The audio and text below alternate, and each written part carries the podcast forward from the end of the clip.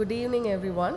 The topic that we have for today is goodness of creation, and uh, it is the ninth Sunday before Easter. Uh, the verse, the passages that we had in the morning are from Genesis, from Psalm 104, and Ephesians. And all of these passages can be wrapped up in the gospel reading that we had to, right now. Um, before we begin, let's. These are some of the observations I've had um, of what is there around nature around us.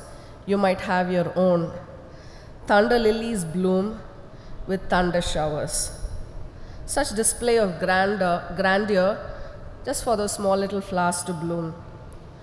The bar headed geese migrate from Central Asia to South Asia for winters every year, flying over altitudes between 5,500 and 700 and 250 meters high. And they come to the wetlands of Tamil Nadu and Karnataka. The tiny shadows of ants crossing the threshold is breathtaking. I have children who find creepy crawlies very cute. And right when they were small, they always found all these, not the centipedes, the ones which are the very creepy ones which come out during winter. They find it very cute and very nice. And uh, as they grew up, they always wanted to get tadpoles to put in the fish tank, so they want to see it grow. I mean, like, of course, I said, no, I don't want frogs jumping out of my fish tank. And they find all weird things very nice. They find mouse very soft. Of course, they found a dead one. Uh, they found a dead bat once very soft. And my son doesn't like get scared of like picking up a lizard and observing it, and uh, and then he'll go gently leave it somewhere. And I mean, it. If you see him sometime, you know. Okay, this person might not do it, but they are like quite passionate about things which I find like I don't want to go near them anywhere. But all of God's creation is beautiful and wonderful, and uh, there is goodness in everything that we see all around us. And uh, I'll just wrap up those three passages in the first few minutes and then get on to the Lord's Prayer. If you read in Genesis 1, the passage that was given to us, the sequence of creation is in order. Like, right, the hierarchy, you know, like when we talk about food pyramid and all that, all of that is already set in place right from creation. And the food chain is set at creation. Hierarchy is established at creation. And in all these, God gives man dominion over the fish of the sea and over the fowl of the air and over every living thing that moves upon the earth. So we have authority. The only mighty God, who has all the power, has entrusted with part of that to each one of us. And in Psalm 104, verse 1, it says, Bless the Lord, O my soul. O Lord my God, thou art very great, thou art clothed with honor and majesty. And Hebrews 1, it says, Hath in these last days spoken unto us by his Son, whom he hath appointed heir of all things, by whom also he made the worlds, upholding all things by the word of his power, when he had him by himself purged our sins, sat down on the right hand of the hand of the majesty on high. If you read Psalm 104, you find it very beautiful. It talks about all of creation, about the seas, about how God put a um, margin to the sea so it doesn't cover the earth, about how He takes care of the birds, the plants, the animals. Of each of them have their, they have the time to bloom, they have the time to also die, and how when God's face shows upon them, everything turns beautiful. But when He turns away, it's become sad and it end comes. And the psalmist says, I'm going to praise the Lord all the days of my life because of all these things, of the wonders that he gets to witness every day in his life. And in the Psalm 104, it's, there's a verse which says, Who makes his angels spirits, his ministers a flaming fire. It's also there in Hebrews 1, verse 7. And if you see that, it means he makes all things beautiful for you and me. Not only does he has he created all of nature for us, and given us dominion and authority over it, but He also gives us angels and ministering spirits to protect us, to be with us, to guard us and guide us, and to be with us wherever we are. And it also is there in Hebrews 1 14. And all of creation looks up to God. And how does this fit into the Lord's Prayer? All the passages, if you see, it's like you have some one from Genesis, Ephesians, and in Psalms. We come to today's passage where it's the Lord's Prayer. And just before that verse, it says, um, just before a few verses before that, he says, uh, Do not heap up empty phrases. We don't have to tell long prayers, we don't have to keep on repeating things to God. He makes it very concise and he puts them all in this first few verses that we have given to us. What would our Father mean? There are a few verses for that. It means that He is predestined us into the adoption of children by Jesus Christ. It's our Father, it's His Father whom He is including you and I into that, and He's saying, Our Father. That we get the adoption as children of God. It's all set even that, there, even before we try to understand in words of John or others. The word of Christ itself tells us that He brings us all together. And what does He do? He makes known unto us the mystery of His will. It's obtained inheritance. Okay? And it also means that if you look at a little differently, uh, our Father would also mean that the adversaries are not called into that. In Isaiah chapter 63, verse 19, it says, We are thine, thou never bearest rule over them. They were not called by thy name. And so it's not like everyone. It was a crowd who was there. It's like this chapter is an extension of the Sermon on the Mount. It's not just the fifth chapter, it goes on up to the seventh chapter. So, our Father, it's like He's including the people who are part of the conversation in saying, It's my Father, and it becomes our Father. And where does He dwell? He dwells in the heavens. And where does He? His, thou art in heaven. Look down from heaven and behold from the habitation of thy holiness and of thy glory, where is thy zeal and thy strength. And of thy mercies toward me are they restrained. In Isaiah 63:15, it says, This is where he dwells. He lives in the heavens, but then he is mindful of each one of us, allowing us to be called his children. And hallowed be thy name, it would be to make holy. The word simply means to make holy. And for this, in Isaiah again, 75, 57, 15, it says, For this says the high and lofty one that inhabits eternity, whose name is holy, I dwell on the high and the holy place. And therefore, he calls each one of us to be holy and without blame before him in love. And when we say, Thy kingdom come, what it, what it would mean is allowing God's kingship to be allowed in our lives. That is, we give authority and all everything that we have, all our being and everything under His authority. And it permeates all our being. It's not just in some facets of our life, but in all our facets of our life. And in our inmost parts, but never to be contained. In Matthew, how, what is the kingdom of God like? When you say kingdom of God, to be like, let it replicate whatever happens here. The kingdom of God is like, when we read in Matthew, it's more like a mustard seed that grows to be the large plant, becomes a tree so that birds come and perch in its branches. When we say perch, it can be for some time, for sometimes longer than the other. So, the kingdom of God is not, you can understand it in a tiny from the mustard seed, or you can understand the whole of it from all of creation and how it works. And thy will be done. When we say thy will be done, we always talk about God's will in our lives, and we have a lot of sermons. We listen to a lot of sermons like how we need to understand God's will and all those things. Um, in John 1, verse 12, it says, But as many as received him, to them gave power to become the sons of God, even to them that believe on his name, which were born not of blood, nor of, nor of the will of the flesh. In Ephesians 1 4 and 5, he says, According as he had chosen us in him before the foundation of the world, that we should be holy and without blame before him in love, having predestined us into the adoption of children by Jesus Christ to himself. And we are created to understand that glory, that will of God in our lives.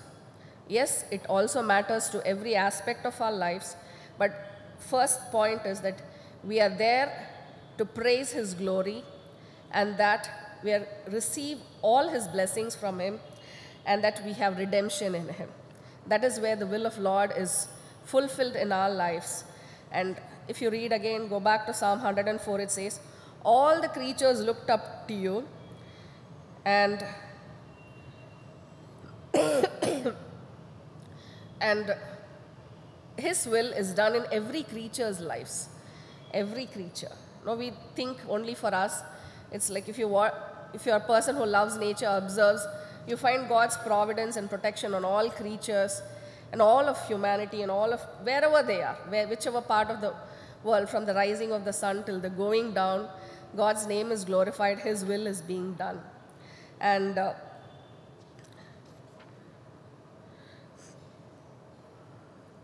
And when we say that, give us this day our daily bread, first few part, no, like it's all about God and His kingdom and His will, and that is established. But then it comes to man's need, no, give us this day our daily bread, and every day we look to God for our daily bread. What would daily bread mean? It is not just necessarily our food, but also everything that we need for the day. It may be protection for going out and coming in. It may be wisdom to talk rightly and work rightly at our workplaces, and for children to do the best things that they can do at school and come back. And and this prayer, the Lord's Prayer, if you kind of go back, the whole thing it says, it holds everything for us. Uh, I would just like to give an illustration like from, there's a Saint Gregory of Nyssa who says that when we pray, it's like human cooperation with the divine. And when we say, Thy will be done, it's more performative and they are not merely a request. It performs. God is performing things for us. And one's own will is drawn into His will. And when we pray before labor, so every day when we start our day, before we begin our day, and when we pray, it says that sin will not find entrance to the soul, and the wiles of the advisory remains futile. And this is the protection. Giving us this day our daily bread would mean that He protects us. He completely surrounds us with His presence and He leads us through the day. And where is this kingdom at the same time is, is there within you. And when we come to forgive us our trespasses, we find one of those things very difficult for us. And we sometimes hold on to grudges and things like that. And but we have a very strong verse which in Jeremiah 17:1 he says, "The sin of Judah is written with a pen of iron, and with the point of a diamond it is graven upon the table of their heart and upon the horns of your altars." It's a, like a very strong and a how to say, it's more than strong. We never accept. We can't believe that when someone's sin is written with a diamond nib or something. It means it's like two set on stone. But God forgives that sin of us. And He revives us when we go ask Him forgiveness. And how much more are we asked to forgive what God, whatever sins that we commit. And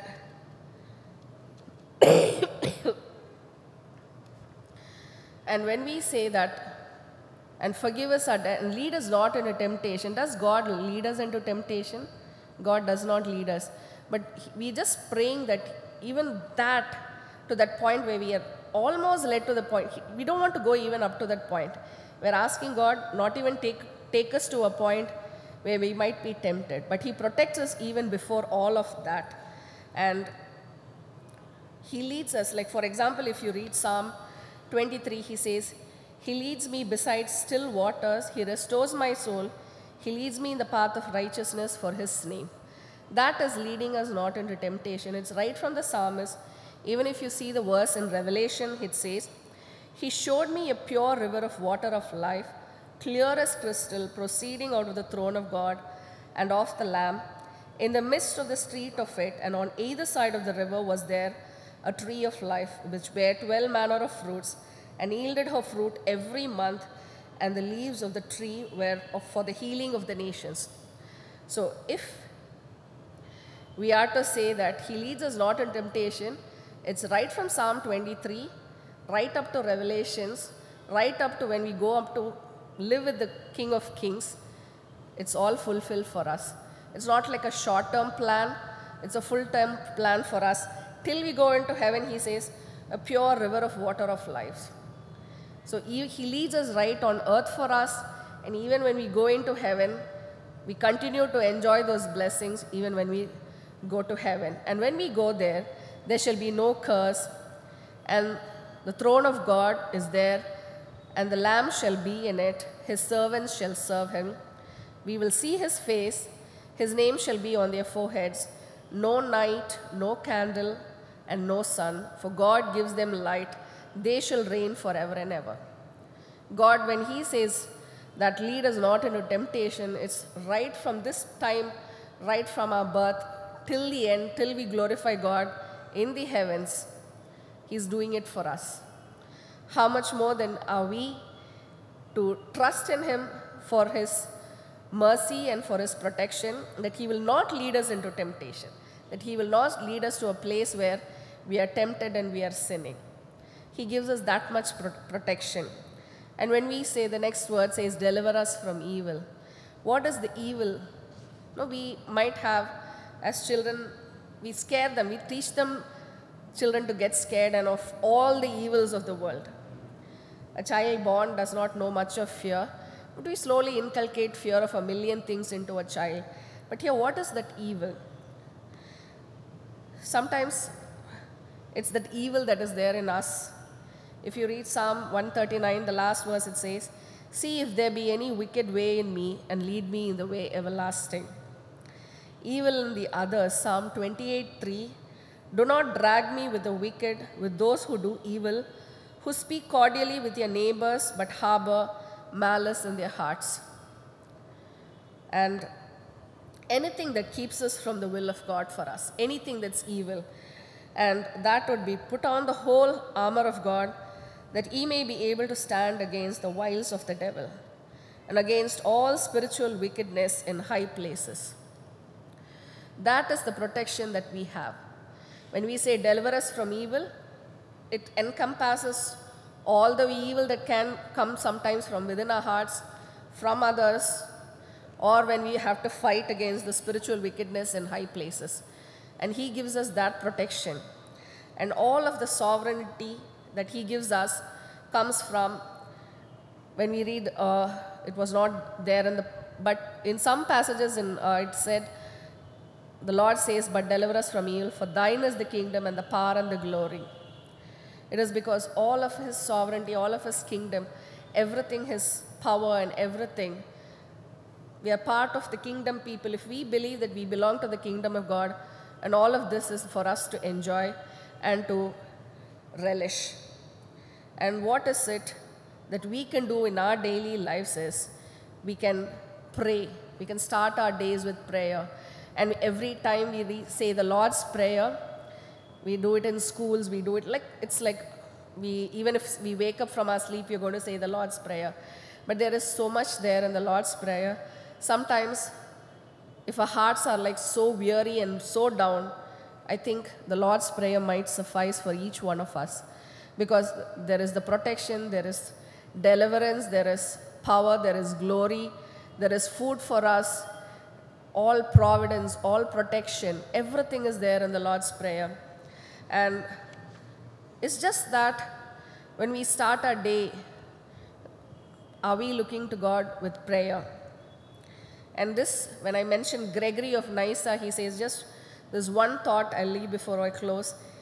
He writes in sometimes around 335 to 395 he lived. So just in the 300s he wrote, people are very busy these days. I mean, like around like 20 centuries ago, almost 19 centuries ago, he says, He says that in present life, everything else is busily pursued. One person fixes his soul on this matter and another on that, but the benefit of prayer is not eagerly sought after. The merchant, the craftsman, the orator, the judge, all of them run not to the place of prayer, but to the place of trade. All are possessed by the desire for gain. They try to keep ahead of their neighbor, and so the hour of prayer stolen away by intense cares is given over to business. To, for whatever practices a craft, whoever pract- practices a craft thinks God's alliance is useless and unprofitable for one's current business. He therefore forsakes prayer, putting all hopes in his own hands and forgetting him who has given us hands. This cuts off the soul's engagement of what is better and heavenly. Greed enters into business. So when we pray, sometimes a child might say just the Lord's Prayer and go out of the house, but we can trust on God's protection for that child for that day, even when we are not there around the child to watch. Even as they grow up, even as they are in some other place for our friends, for our loved ones, that is there for each one of us. And this person writes it, he writes beautiful things. He says it's all, everybody is busy. And he says how prayer needs to take precedence before we begin the day. And how it protects us. He says, what does the prayer do? What does this Lord's Prayer can do for us? He says it gives us prudence. It moderates our temper, restrains vanity, cleanses from rancor, removes envy, destroys injustice, correct, corrupts, corrects impiety, is the strength for the body, prosperity of the household, the good order of the city, the might of the kingdom, the victory in war, the security in peace, the unity of those divided, the constancy of those united. If the Lord's Prayer becomes, if we are able to like comprehend all of what God does through the Lord's Prayer in our lives, how much more it would be when we step into our offices, if we step into our schools where we work, wherever we go. We are going to be people who carry the kingdom of God wherever we go. We become the mustard tree which grows into a huge plant where birds come, perch, and go, might find shelter under us. We become the mustard seeds. And God is able to make that possible for each one of us. And he goes on to even talk up to the end of life how prayer protects us. And if you have to, just one thing that you can take away is if sometimes when you're weary and you're only saying the Lord's Prayer or sometimes just the Psalm 23, I don't know. Sometimes I do that. I don't, like, there are days when I feel I'm, I don't have strength to carry on, I don't have words to pray. What do I pray for? I can be always assured that the Lord's Prayer is an authority for us because the God who created the universe, our Father, is with me. That itself is a comfort and strength, and I am there under His sovereignty and I need not worry. I'm under His protection, His providence, and power. It can be your and mine battle cry. All the battles that we face through Every day sometimes can be a battle. Might be sometimes our children struggle for something or the other. Our grown up children or small ones, young ones, old ones, anyone. And when we know not what to fight against or how, this prayer can be your solace, your comfort, and strength. And it's also our victory and celebration. We can always say that because for yours is the kingdom, the power, and the glory and we are part of it. We are called to be a part of it. And so let us pray that any next time that we say the Lord's Prayer, it's not a repetition of what we have learned right from when we are small, but that it is a prayer of strength and a victory for each one of us. Let us pray. Loving, gracious Father, we thank and praise you for this day, Father Lord. Thank you for bringing us to worship you, to praise you, Father Lord. And Lord, even as we read your word, We thank you because you're a Lord who taught us to pray, Father Lord. You taught us to pray a word, a words which contain all of the Bible in it, Father Lord, all of creation, the goodness of creation in it, Father Lord, because you provide for us. All that you have created is for each and every one of us, Father Lord. You've given us authority, and that as a part of creation, we can trust in you for us to give us our daily bread, Father Lord, giving us strength to forgive us those who trespass against us, Father Lord. And we can trust in you because you will not lead us into temptation, Father Lord, and that uh, many a time you deliver us from evil, Father Lord. And because of all of this, we can call you Abba, Father, Father Lord. You have made us your brothers and sisters, heirs, co heirs along with you, Father Lord. We thank you so much for it, Father Lord. Let each one of us go out with the strength that you have given us, Father Lord, because you have taught us to say, Our Father. Yes, Lord, we are called to be your children. Heavenly Father, you have sent us your Son who died on the cross for each one of us, Father Lord, that we might be part of your kingdom, that we might be a part of the life that you want us to lead, Father Lord, and that your will be done in our lives, Father Lord. Let every family, let every person who has come here go out with a blessing, Father Lord. Go out with a strength because you are with us, Father Lord. Grow out into the week, and through the year, and through the years, Father Lord. That your blessings rest upon each one of us, Father Lord. We also commit our loved ones near and far at this time, Father Lord. We pray that your word touches them also, Father Lord, in some way or the other, that we will be the carriers of your word, Father Lord, and that we will proclaim your truth, your love, your wisdom, Father Lord. Be with us through this night, and as we enter into a new week, grant us strength and grace, Father Lord, mercies which are new every morning, that we might dwell in your presence, Father Lord because you are a Father who leads us in the path of righteousness for your name's sake. It is not by our strength, Father Lord, but because of you, Father Lord, that we are not away from you, Father Lord. Be with us, watch over us, Father Lord. In Christ's most precious name we pray. Amen.